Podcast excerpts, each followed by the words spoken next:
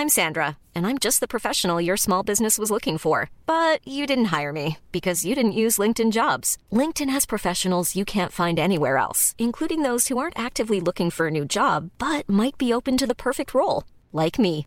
In a given month, over 70% of LinkedIn users don't visit other leading job sites. So if you're not looking on LinkedIn, you'll miss out on great candidates like Sandra. Start hiring professionals like a professional. Post your free job on linkedin.com/people today.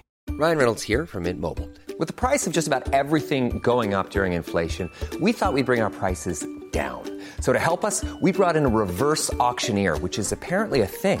Mint Mobile unlimited premium wireless. Ready to get 30, 30, bit to get 30, bit to get 20, 20, 20, bit to get 20, 20, bit to get 15, 15, 15, 15 just 15 bucks a month. So, Give it a try at mintmobile.com slash switch. $45 upfront for three months plus taxes and fees. Promo rate for new customers for limited time. Unlimited more than 40 gigabytes per month. Slows. Full terms at mintmobile.com. A lot can happen in three years, like a chatbot may be your new best friend. But what won't change? Needing health insurance. United Healthcare Tri Term Medical Plans, underwritten by Golden Rule Insurance Company, offer flexible, budget friendly coverage that lasts nearly three years in some states. Learn more at uh1.com.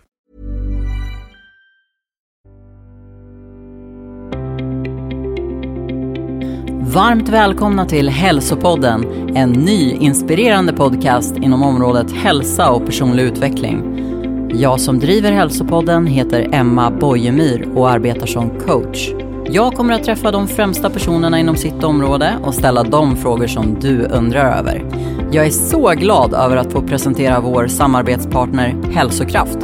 Therese, vill du presentera dig och berätta mer om Hälsokraft? Hej!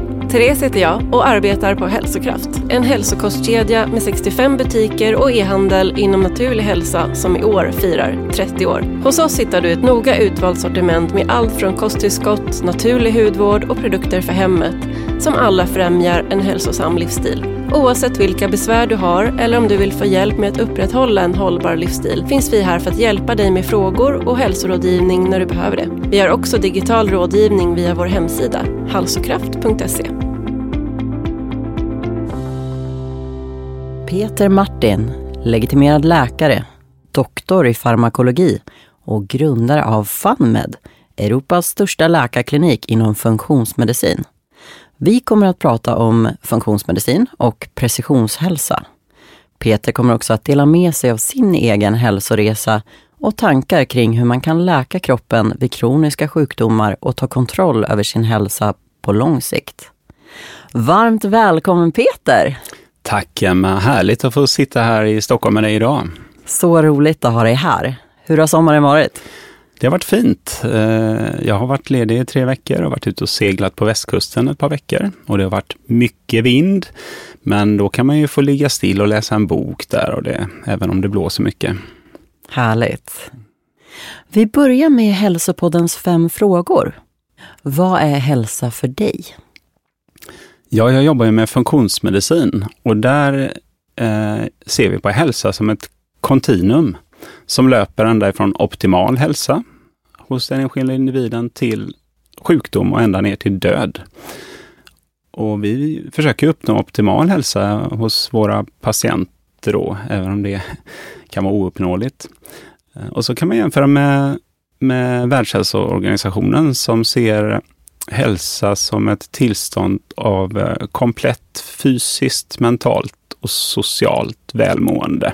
Som liknar lite detta då med, med den optimala hälsan. Det är alltså inte bara frånvaro av sjukdom eller någon sjukdomsdiagnos. Och när det gäller, alltså för mig personligen, om man plockar ner det liksom på den här vardagsnivån, ja men det är det ju att gå ur sängen på morgonen, känna sig, i alla fall efter en liten stund, ganska glad. Eh, man är, tänker att det här ska bli en spännande dag som jag gärna tar mig an och känna att jag har kraft att bidra till både min omgivning och till samhället och så. Det vill säga utnyttja hela min potential för att förhoppningsvis göra någonting gott denna dagen. Och eh, det där med optimal hälsa, det, det är ju en utopi. Det uppnår man ju aldrig. Det är ju ett dynamiskt tillstånd hälsa som kan gå upp och som kan gå ner.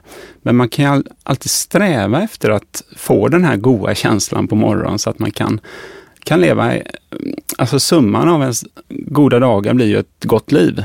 Mm, det vill vi alla ha. Ja, Om du får ge lyssnarna tre enkla tips som snabbt kan förbättra hälsan, vad skulle det vara? Mm. Jag tror att många har försökt väldigt mycket för att förbättra sin hälsa och kämpat med det. Jag tror att det första tipset jag skulle vilja ge det är att sluta lura dig själv. För att vi, vi är väldigt bra på att rationalisera och vi gör om samma misstag om och om igen för att vi är fast i olika eh, banor kan man säga. Och eh, det gäller liksom, man kanske faktiskt behöver sätta sig ner och tänka igenom detta. Diskutera med dina vänner och väninnor. Liksom, vad, vad är det? Jag har de här problemen. Jag gör alltid så här. Jag äter alldeles för sent på kvällen. Liksom. Det, jag, jag går och lägger mig för sent. Och det, det är ofta de här sakerna som sitter i, som gör att om och om igen händer, händer saker som gör att man inte mår så bra. Eh, och det gäller att försöka ta tag i det och ändra eh, sina vanor då. Och här kan man ta hjälp också om man känner att det här inte går. Man kan gå till en KBT-psykolog. Eh, man kan gå till, ja, vi jobbar ju med hälsocoacher där jag jobbar på FunMed-klinikerna. Det finns många olika sätt liksom att försöka handla. Men om man, inte, om man lurar sig själv så kommer man ingen vart. Liksom.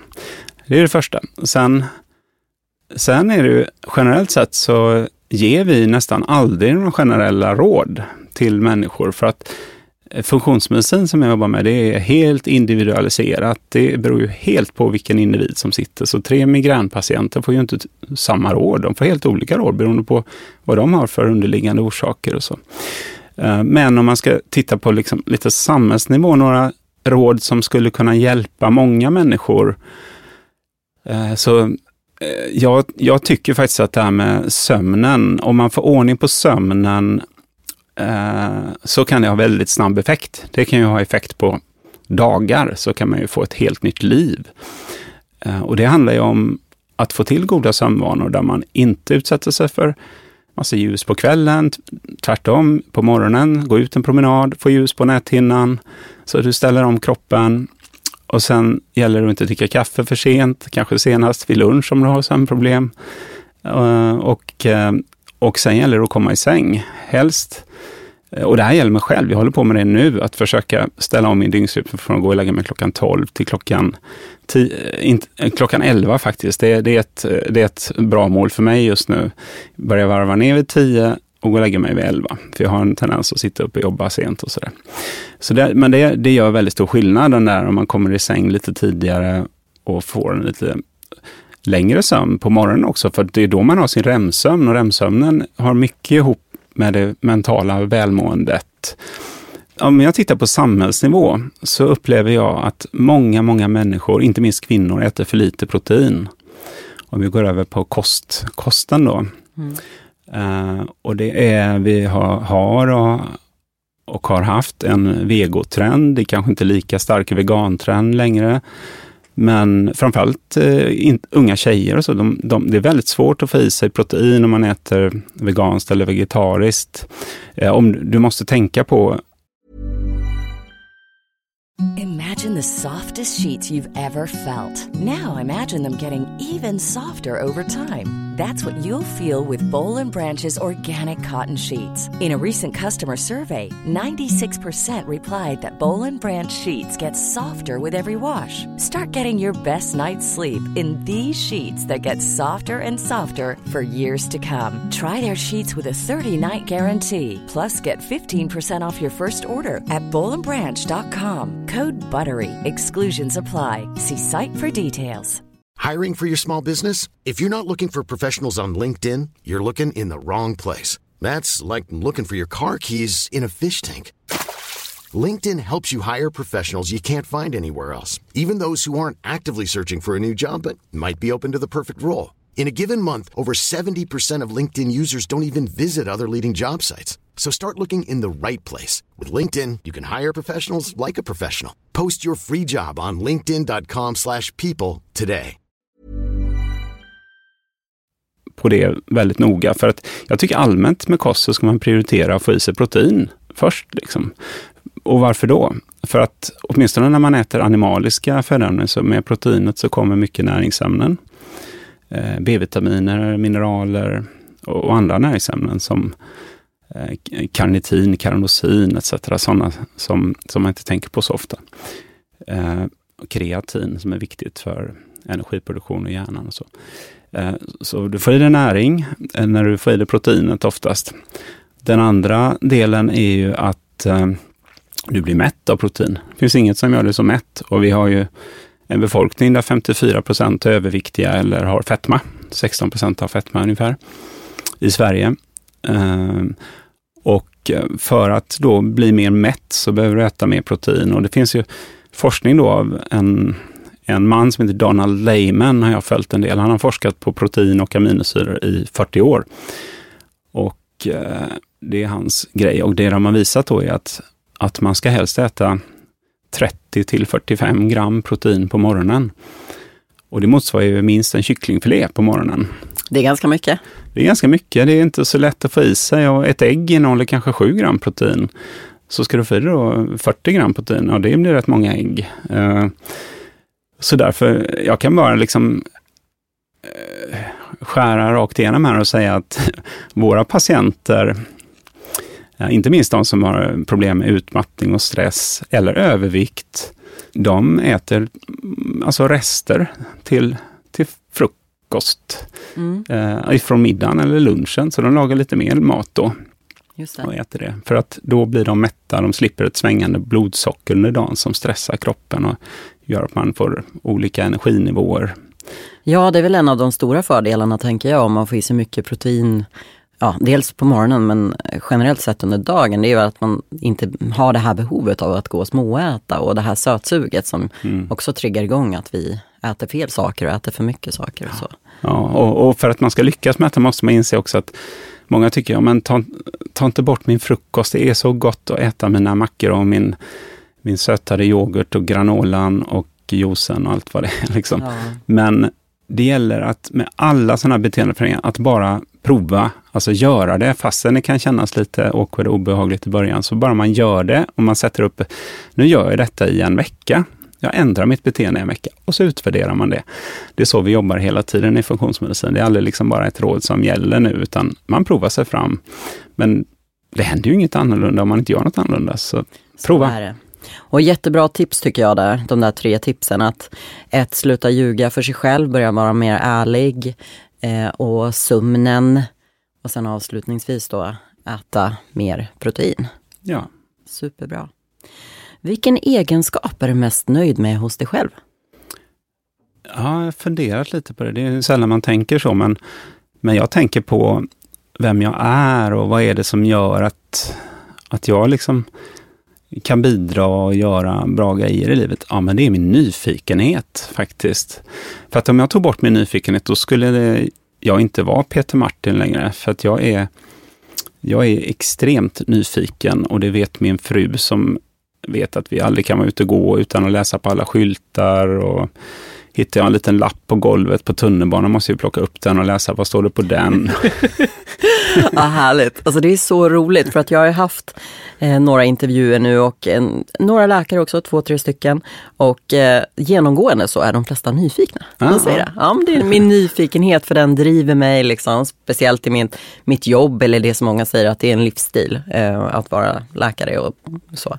Men just den här nyfikenheten verkar ju vara någonting som att ni har gemensamt, den här gruppen. Mm, så kan det vara. Mm. Okej. Eh, vad har du för dröm som du ännu inte uppfyllt? Ja, jag lägger ju, förutom min familj och mina vänner och så, så lägger jag det mesta av min tid på mitt jobb och det går ut på eh, våran vision då, där jag jobbar på Falmenklinikerna. Det är ju att förändra världen genom att förändra vården.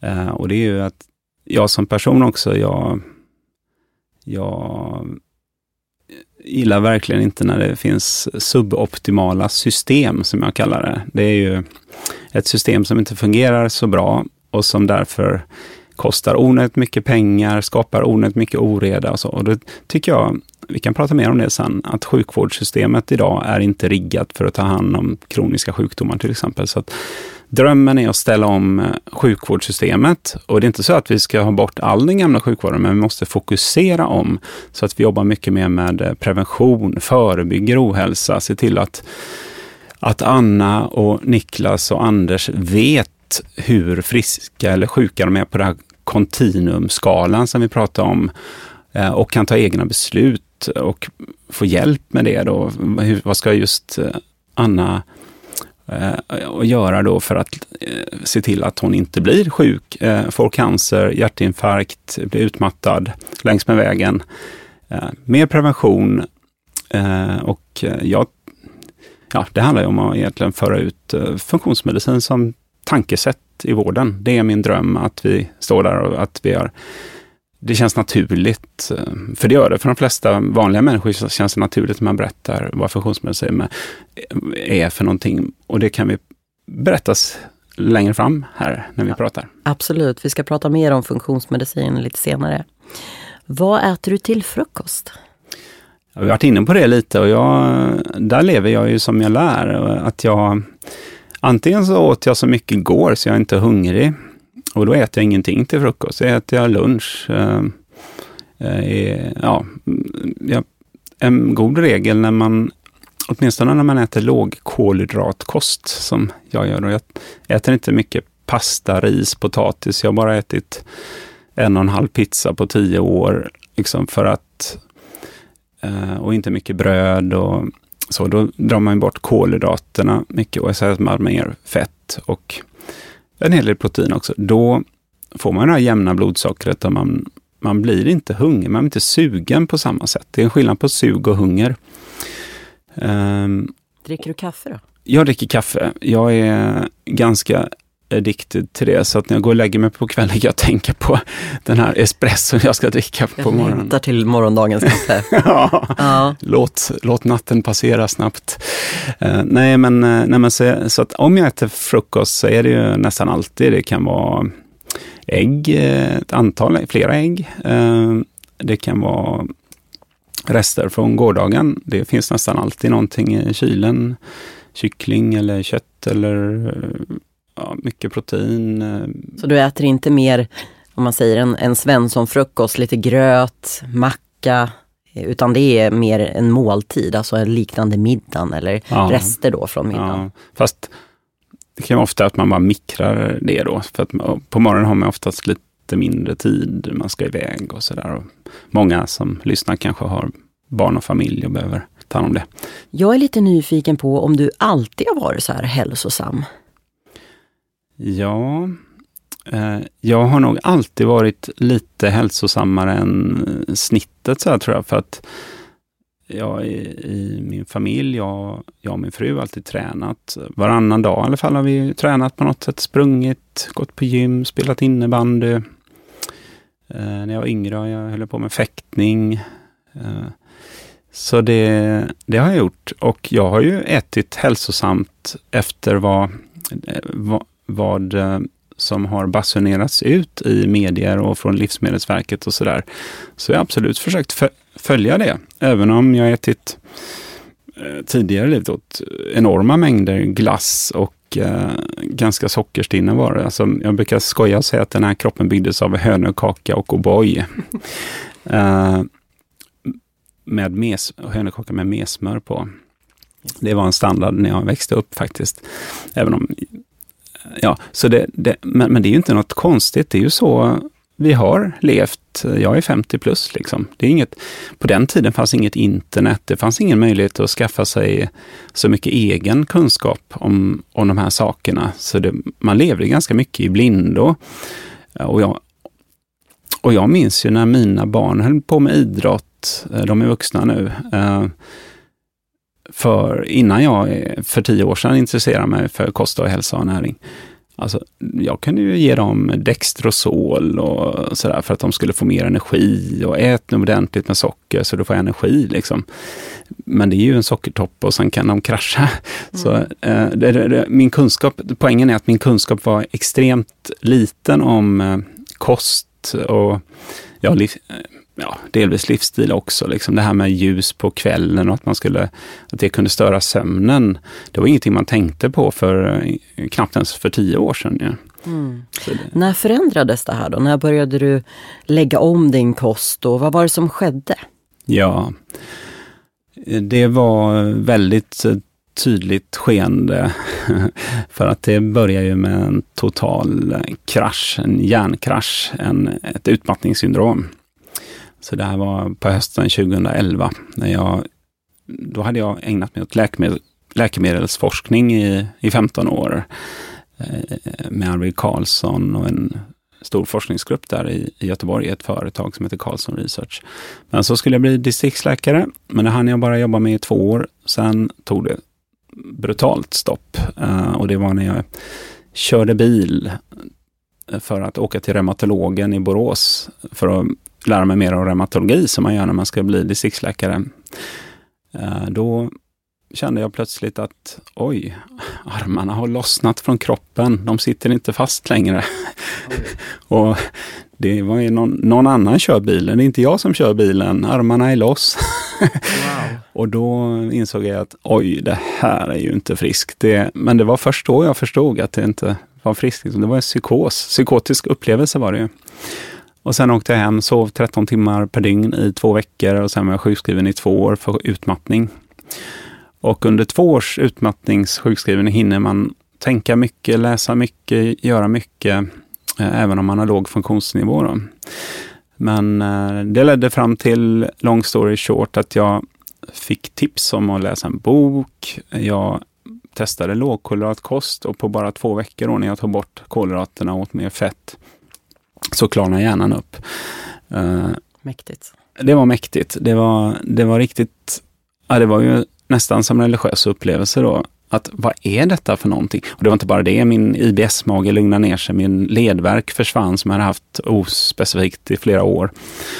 Och jag gick ner fem kilo gubbfett, eh, framförallt runt magen. Då. Så det var ju bara, sen dess så har jag inte ägnat mig åt något annat egentligen eh, nästan dygnet runt har jag ägnat mig åt att förstå mer genom att lyssna på mängder av framförallt amerikanska poddar om eh, kost, näring, funktionsmedicin, läsa massor med vetenskapliga artiklar, följa nyhetsbrev och sånt. Prata med forskare och så. För, och för där då och då, som det är för alla som har en sån upplevelse, så förstår man ju kraften i att förändra sin livsstil eller sin kost. Och då inser jag ju också att oj, oj, oj, om det är så kraftfullt och jag har inte lärt mig någonting om det på mina läkarstudier. För en läkare läser bara 12 timmar näringslära under fem och ett halvt år. Det är så lite alltså? Det är så lite och det är enligt en studie från, jag tror det är 2014, som man gjorde i Europa. Och det är i Sverige då, det stämmer med svenska förhållanden, även om jag, jag, tror att det håller på att ändra på sig lite grann, men det här går ju långsamt då. Um, och, och, problemet är att läkare som jobbar ute i vården inte kan mycket om kost. ofta kan ju en intresserad patient mer än sin läkare. Och det är ett stort problem för att där har vi ju då en mismatch som är att patienten inte kan ha ett samtal med en läkare som de kanske förväntar sig ska kunna mer om kost och läkaren känner sig ofta trängd. Jag minns det själv när jag var på vårdcentralen flera sådana möten jag minns där människor kom och försökte prata kost till mig innan jag visste något om det. Och jag, jag försökte bara föra fram liksom Livsmedelsverkets råd och så, men de, jag inser nu efterhand att de kunde ju mycket mer än vad jag kunde. Men det som hände var ju att jag, jag blev sjukskriven, jag testade att lägga om kosten och sen hittade jag faktiskt det här som heter funktionsmedicin. Mm. Det här var 2014. Eh, men, men det man gör i funktionsmedicin det är att man letar efter de underliggande orsakerna till sjukdomar. Så att, eh, om man i, när jag jobbade på vårdcentralen så var ju min, en av mina viktigaste uppgifter var ju att ställa rätt diagnos. Är det migrän? Är det reumat, reumatoid artrit? Är det ulcerös kolit? Och sen ge rätt läkemedel mot det. Då. Migrän, då ska det vara Sumatriptan. Var det depression så skulle de ha Citalopram. Uh, läkemedel då. Så det gäller att liksom para ihop det och vi, vi skojar lite och kallar det här för one ill, one pill. Mm. Eh, men eh, det är så systemet ser ut. Och många tänker inte på att det ser ut så, för att vi är så uppfostrade med så ingrått i oss att det är så. Men i funktionsmedicin istället, om någon kommer med migrän, så jag är inte så jätteintresserad av att patienten har just migrän. Det ger mig kanske lite ledning, men det är mer liksom, vart har det gått snett? Vad är det som inte fungerar i denna kroppen? Vad är det som har hänt? Och sen så jobbar vi med att kartlägga det då. Och det gör Livsstilsfaktorer då? Eh, livsstilsfaktorer, och det kartlägger man genom att fråga människor. Så, um, om du skulle komma som patient hos någon av våra läkare här i Stockholm till exempel, då skulle du få svara på 300 frågor Oj. först då, i våran app. Så att de, de sitter och svarar på 300 frågor. Läkaren läser på allt detta, så när du kommer in i rummet så läkaren känner till din livshistoria. För det anger man. Vad hände när du var liten? Vad hände när du var tonåring? Etc. Um, ehm, så du, man behöver inte sitta och rabbla upp det, utan det vet redan läkaren. Det blir ett väldigt effektivt möte. Utan mötet går ut på att du istället får uttrycka allt det som är viktigt för dig och där och då. Och så är läkaren inte en auktoritet. Han, är en, han eller hon är snarare en coach och som är på samma nivå som dig. Du är välkommen och ta med dig dina frågor. Du kan ställa vilka frågor som helst. Eh, ni jobbar tillsammans. Eh, bara för din hälsa och försöka få dig att förstå vad är det som har gått, gått snett eh, i just din kropp då.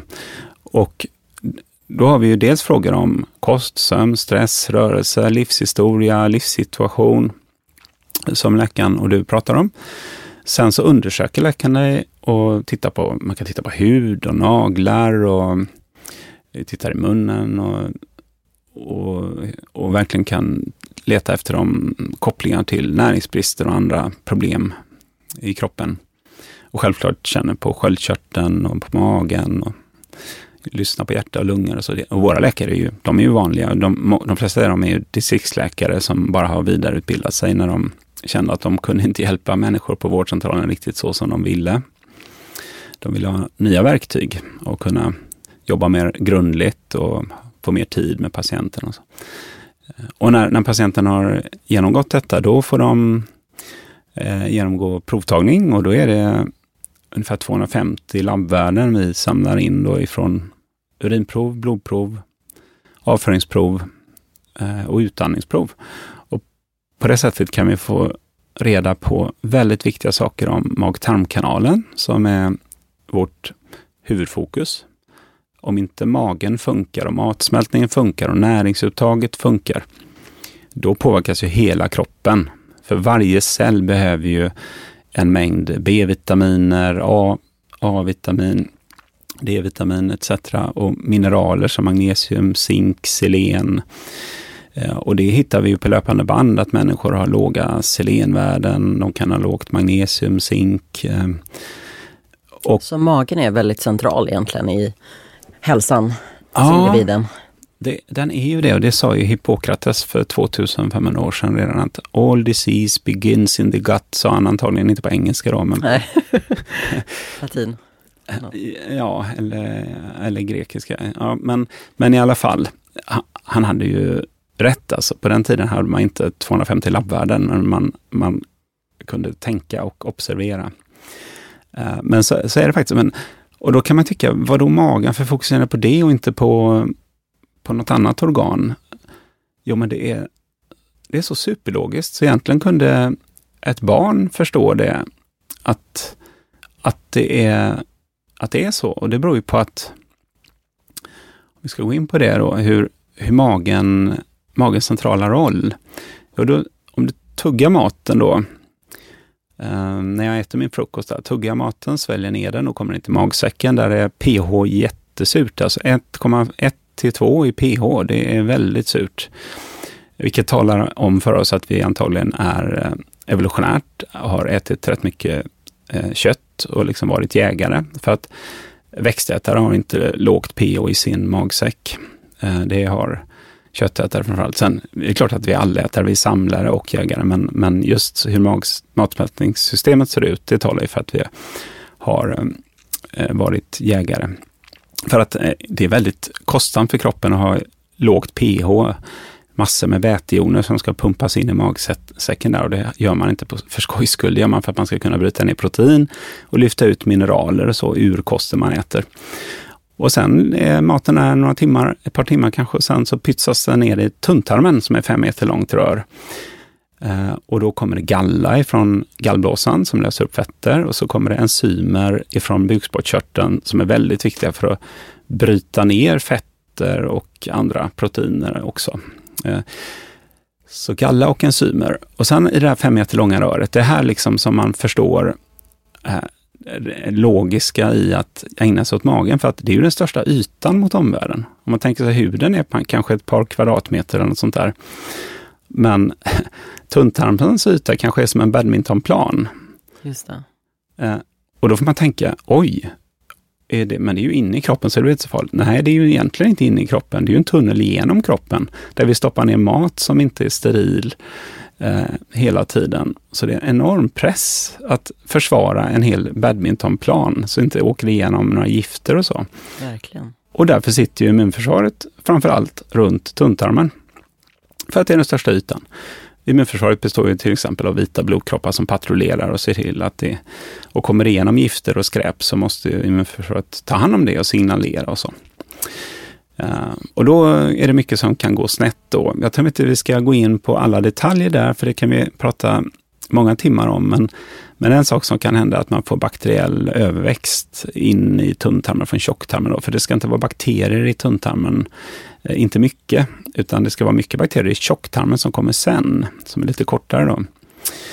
Eh, men de kan växa in från tjocktarmen in i tunntarmen. Och vi kan väl bara konstatera att har lyssnaren inte hört talas om någonting som heter SIBO, Small Intestinal Bacterial Overgrowth, alltså en överväxta bakterier från tjocktarmen in i tunntarmen, så kan man eh, söka upp mer information om det på nätet. Så för att det kan då påverka immunförsvaret i tunntarmen, det kan påverka näringsupptag.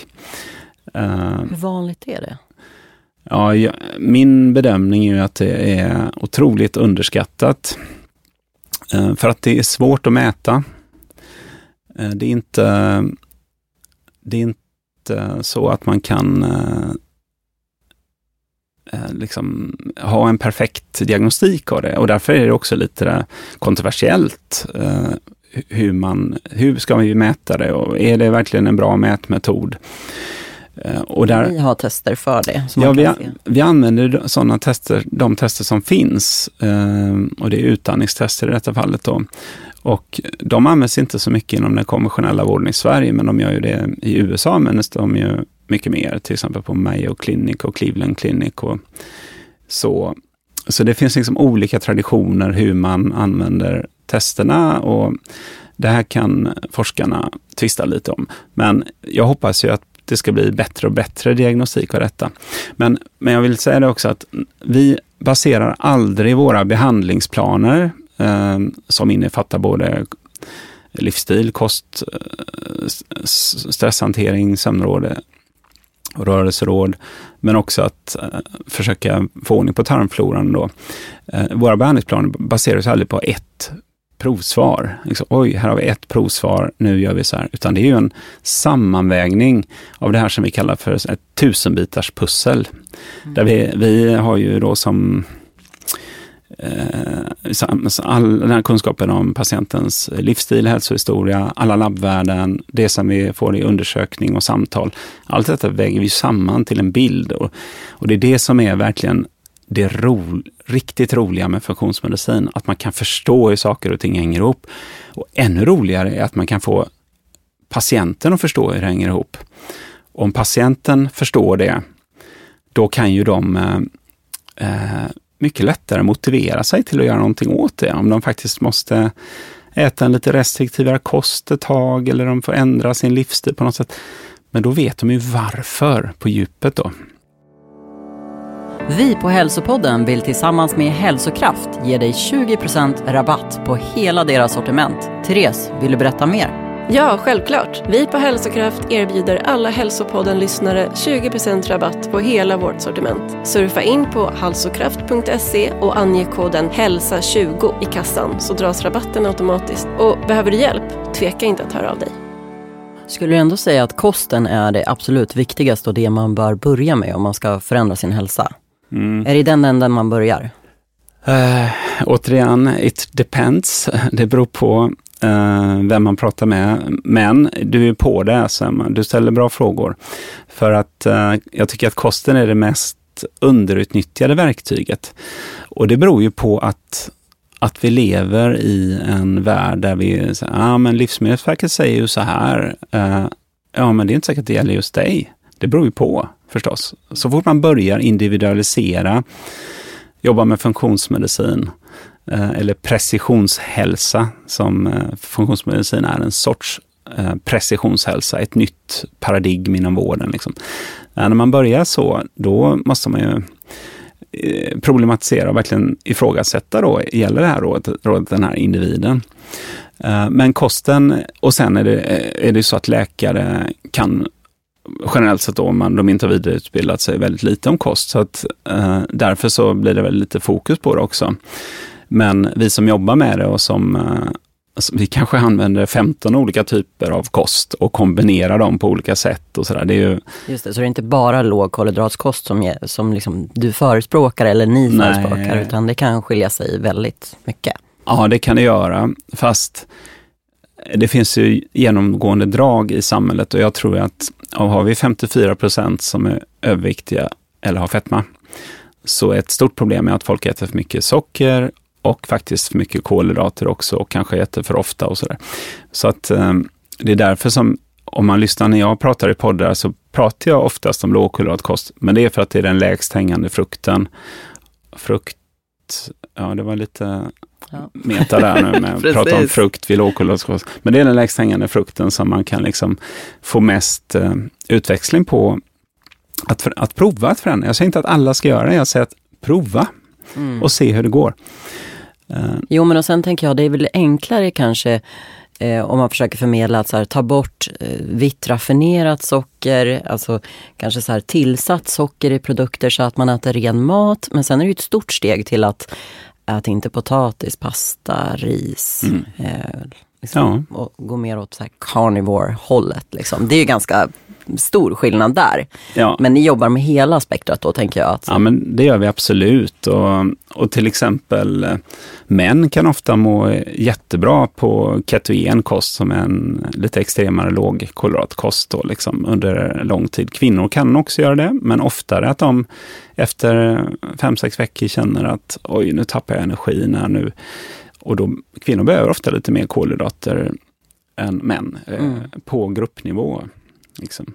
Ja, jag kan tänka, jag är ju småbarnsförälder och liksom gravid. Jag skulle inte klara mig utan mitt havreris och potatis. Jag älskar ju potatis. Mm. Men sen mår jag ju inte bra om jag äter för mycket socker till exempel. Mm. Så att jag, jag älskar att äta en köttbit men jag vill gärna ha potatis och bearnaisesås och hela mm. liksom, ja, jag äter fett, kolhydrater och protein men jag undviker ju så långt jag kan det här vita tillsatta sockret. Jag köper ju inte en sockrad yoghurt till exempel utan då tar jag hellre lite turkisk yoghurt med bär och mm.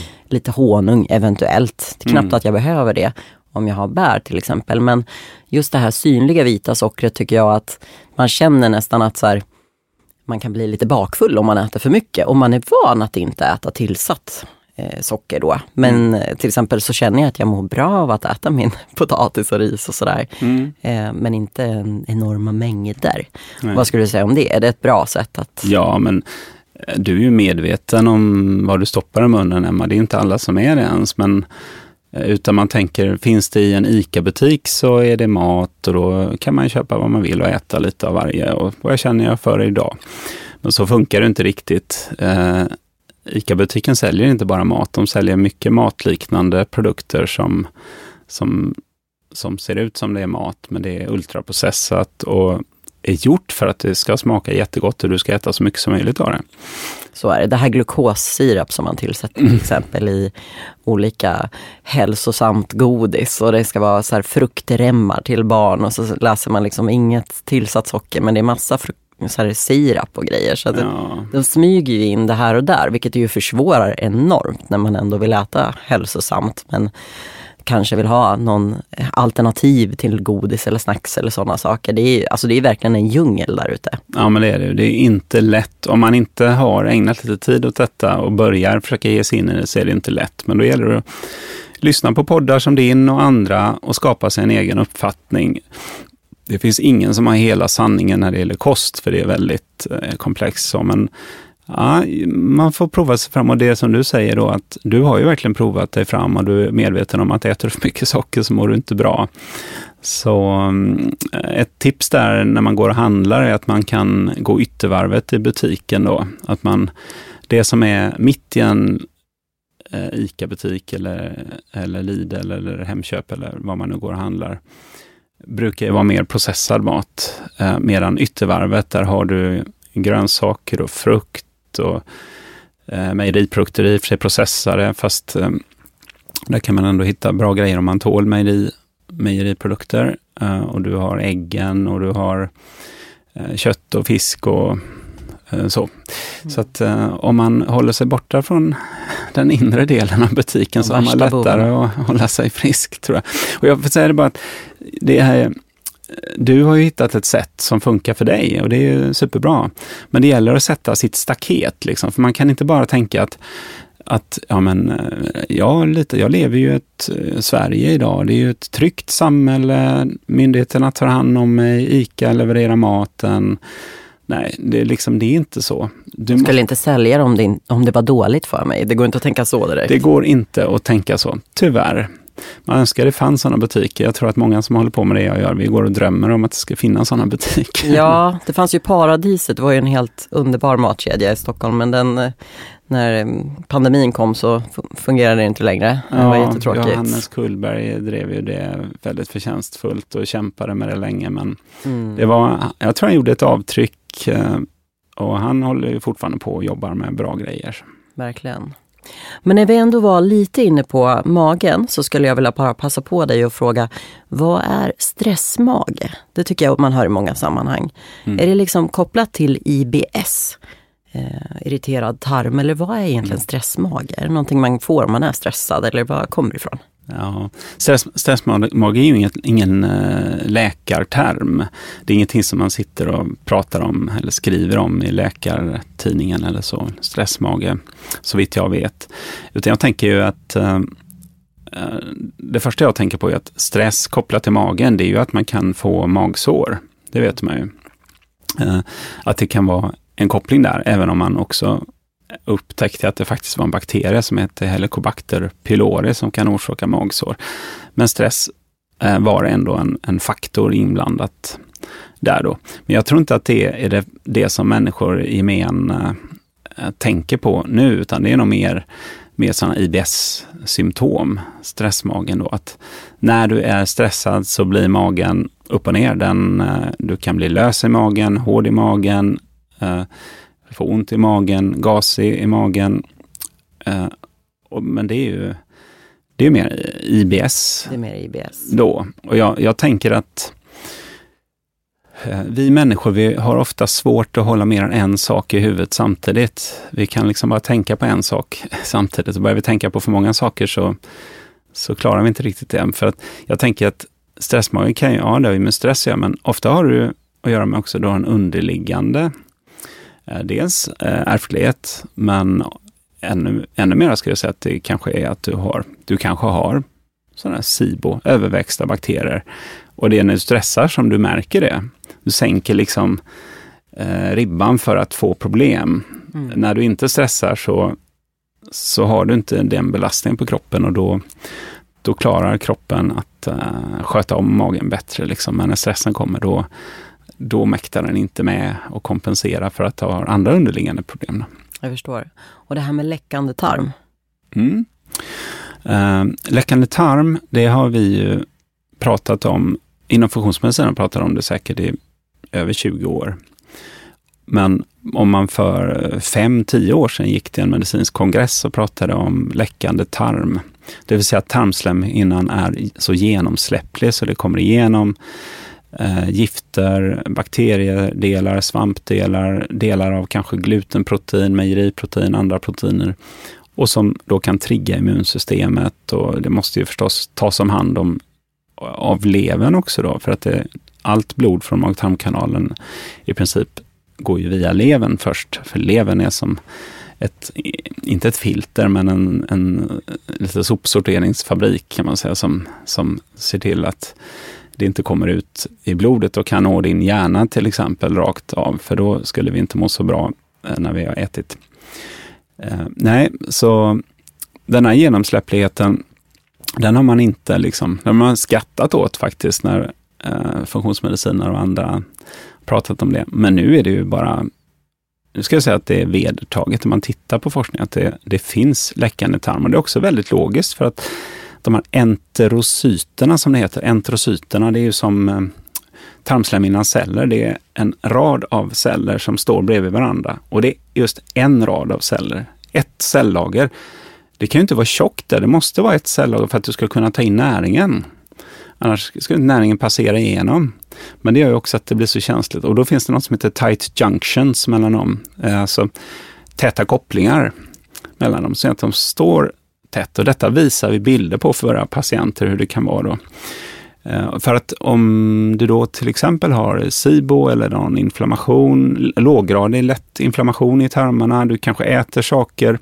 Det finns forskning som visar att när man, i princip alla människor äter gluten så kan man påverka tight junctions så att de blir lite lösare. Liksom, och man kan få lite läckande tarm i alla fall ett par timmar. Vad, är det, vad är symptomen då? då att man... Uh, har man läckande tarm då, och det läcker igenom saker som stimulerar immunförsvaret, uh, då kan man få allt ifrån hjärndimma, alltså det kommer även upp, uh, man brukar prata om, har man läckande tarm har man även läckande hjärnbarriär. Oj.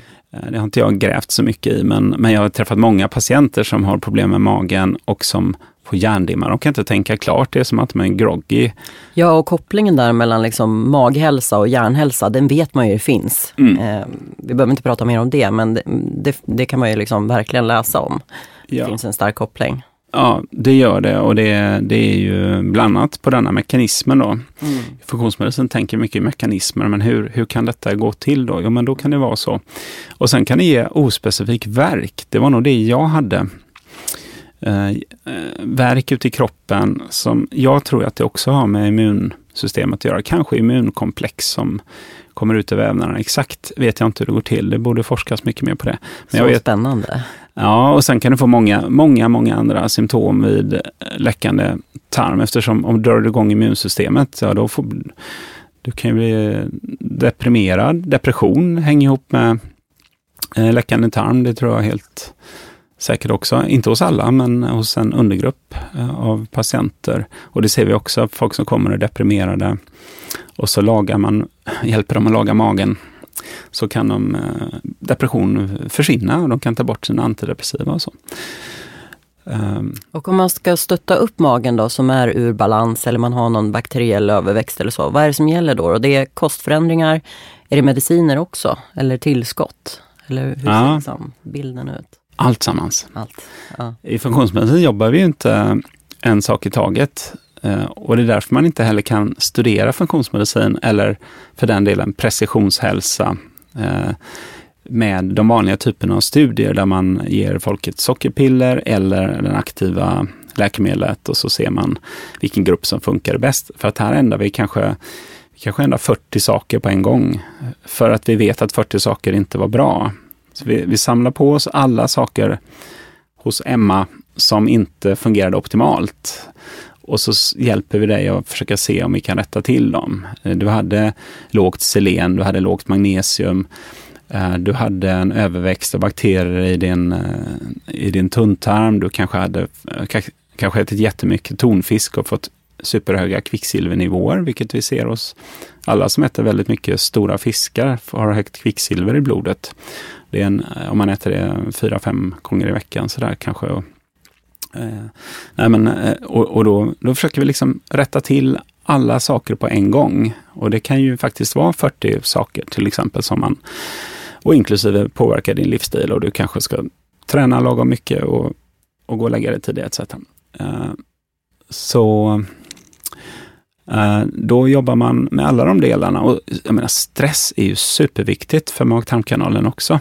Mm. Stress påverkar hela kroppen och jag tror att det har ju seglat upp ännu mera nu som en, en faktor liksom som verkligen ligger bakom mycket ohälsa. Och det kämpar jag själv med hela tiden. Jag, jag är ganska övertygad om att så som jag har levt de senaste åren, det har nog förkortat mitt liv lite grann för att eh, det har varit mycket mycket stress faktiskt. Sena kvällar? Ja, sena kvällar, jobbat helger, inte återhämtat mig så bra som jag borde. Mycket skärmljus? Ja, det är med. Ja, men jag, jag jobbar på det, men det är ständigt arbete. Man kan inte liksom säga nu är jag klar. Nej, och hälsan är ju liksom, det är ingenting som är statiskt tillstånd utan den varierar ju hela tiden och sett över dygnet och allting. Så det är ju det är verkligen komplext, det kan man ju sammanfatta det till. Ja, ja. ibland är man mer motiverad att sköta sin hälsa. Jag tänker när du är gravid så kanske du tänker mer på din hälsa än när du inte är gravid. Ja, eller kanske första gången jag var gravid. Nu är det tredje gången så jag vet inte hur, hur många tankar jag hinner tänka per dygn på mig själv. jag är liksom längst ner på listan just nu. Men, ja, jag förstår. Men man har ju det som funkar. Eh, jag, man, jag har ju också så provat mig fram och jag märker ju vad jag mår bättre och vad jag mår sämre av. Mm. Och absolut, sömnen är någonting som jag verkligen är rädd om. Alltså jag mm. försöker verkligen jag nattar mina små barn och sen så försöker jag lägga mig och verkligen varva ner och hellre läsa en bok än att dra igång en skärm eller så. För att mm. jag vet att jag somnar lättare och jag sover bättre. Sen kan det bli tre, fyra uppvak beroende på barn och så vidare. Men jag behöver liksom få en ganska snabb och bra insomning och komma ner i lite djupsömn och så. Mm. Så där har jag i alla fall testat mig fram och jag tycker sömnen ger väldigt mycket. Ja, wow. Tillbaka. Mm. Det låter så gott att du går och lägger dig där och varvar ner. In, inte varje kväll, men jag försöker i alla fall ha den. Men du, avslutningsvis då, om, man skulle, om du skulle få skicka med några tips eller några ord till våra lyssnare som har lyssnat på det här avsnittet och eh, känner kanske liksom, ja, men, att de vill må bättre och just det här med maghälsa och så. Vad skulle du vilja ge till våra lyssnare? Då tänker jag faktiskt på de här patienterna som jag träffar i veckorna. De har, många av dem har väldigt ospecifika symptom. Så De har kanske inte, eller jag menar, de har inga diagnoser, många av dem. Eller så har de en diagnos och massor med andra problem också. Och hos oss så får de ange sina tre, tre viktigaste problem eh, som jag som läkare eh, tittar på då. Och eh, det, det, är ju jätteviktigt då att man jobbar med de problemen. Eh, det kan vara någon diagnos och så, så kanske det är sömnproblem och ont i magen till exempel.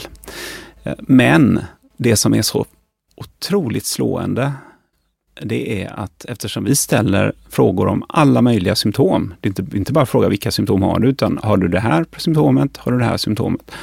Har du klåda, har du klåda i hörselgångarna, nysningar, harklar du dig, har du torr hud, har du ont i magen, gaser, rapningar, eh, tinnitus, eh, torra ögon? Etc. Alltså går igenom system för system. Ja, 300 frågor. Ja, 300 frågor, precis. Och då, då räknar jag ju, i veckan räknar jag på en patient, den hade ju 51 symptom. En del är mycket besvär med, andra måttliga besvär och vissa lätta besvär. Men då inser man att ute i samhället går ju människor omkring och de har inte optimal hälsa. De har väldigt mycket, du som lyssnar, tänk efter liksom. Du har säkert massor av små symptom. Du kanske vaknar upp och hostar på morgonen eller du, du har lite lätt ledvärk eller du kanske har lite, känns obehagligt i magen. Jag menar, en mage som fungerar riktigt bra ska inte kännas eh, särskilt ofta.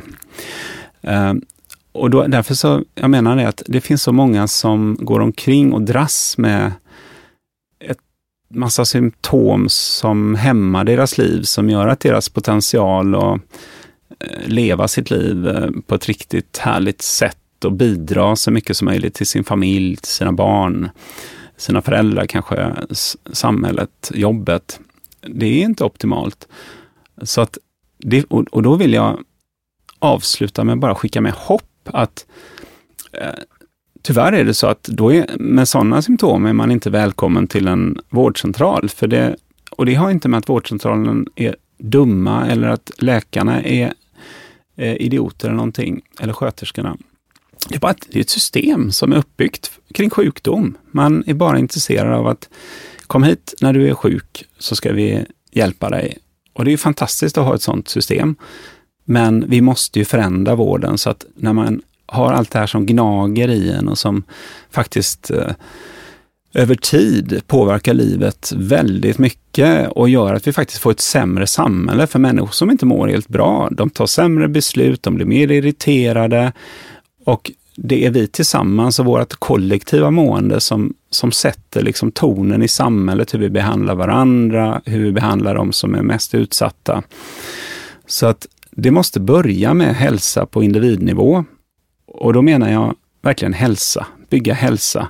Att varje individ måste få hjälp att, eh, att eh, sträva mot sin optimala hälsa och få det här tillståndet, befinna sig så långt ute mot optimal hälsa i, i det här kontinuumet, så, så stor tid som möjligt av sitt liv. Um, så det krävs en omställning i vårt mindset. Så jag, du som lyssnar kan ju tänka efter, vad har du för småsymptom, småskavanker i ditt liv?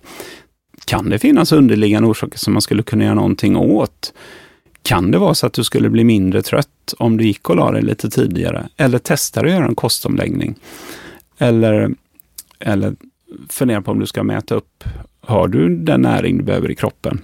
Det finns så många olika delar man kan göra, men börja någonstans. Mm. Det här är inte akut, det är inte bråttom, men man kan ändå ta steg åt rätt håll. Underbart. Och om man vill komma i kontakt med dig, var hittar man dig då? Uh, ja, jag jobbar ju som eh, uh, VD och jag är läkare på FunMed-kliniken. Alltså min, jag är stationerad i Göteborg, men jag jobbar också i Stockholm. Uh, så, och FunMed finns ju på, på både Facebook och Instagram. Och jag är framförallt på LinkedIn, postar Eh, intressanta saker och man kan även följa FunMeds nyhetsbrev som man kan eh, skriva upp sig på, på vår hemsida, funmed.se.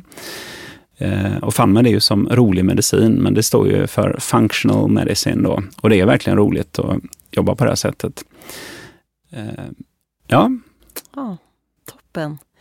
Du, det har varit en stor ära att ha dig här Peter. Tack Emma. Jag tycker det har varit roligt att få prata med dig och värdefullt att få prata om de här ämnena så att fler kanske får kännedom om dem. Och varmt välkomna att höra av er till FunMed, eh, ni som har frågor kring den här utvecklingen av vården eller er egen hälsa. Mm. Stort tack. Tack. Tack så mycket för att du har lyssnat idag. Önskar du förändra ditt liv och dina resultat? Då kan du bli coachad av mig genom att gå med i mitt coachingprogram Förändra ditt mindset, förändra ditt resultat. Läs mer på halsopodden.se. Ta hand om dig.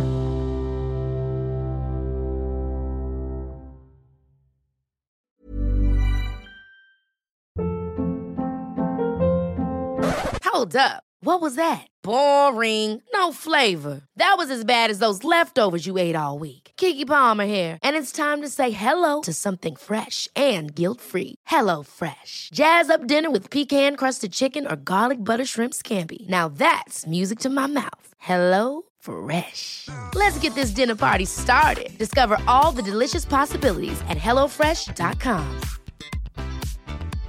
Hey, it's Paige DeSorbo from Giggly Squad. High quality fashion without the price tag. Say hello to Quince.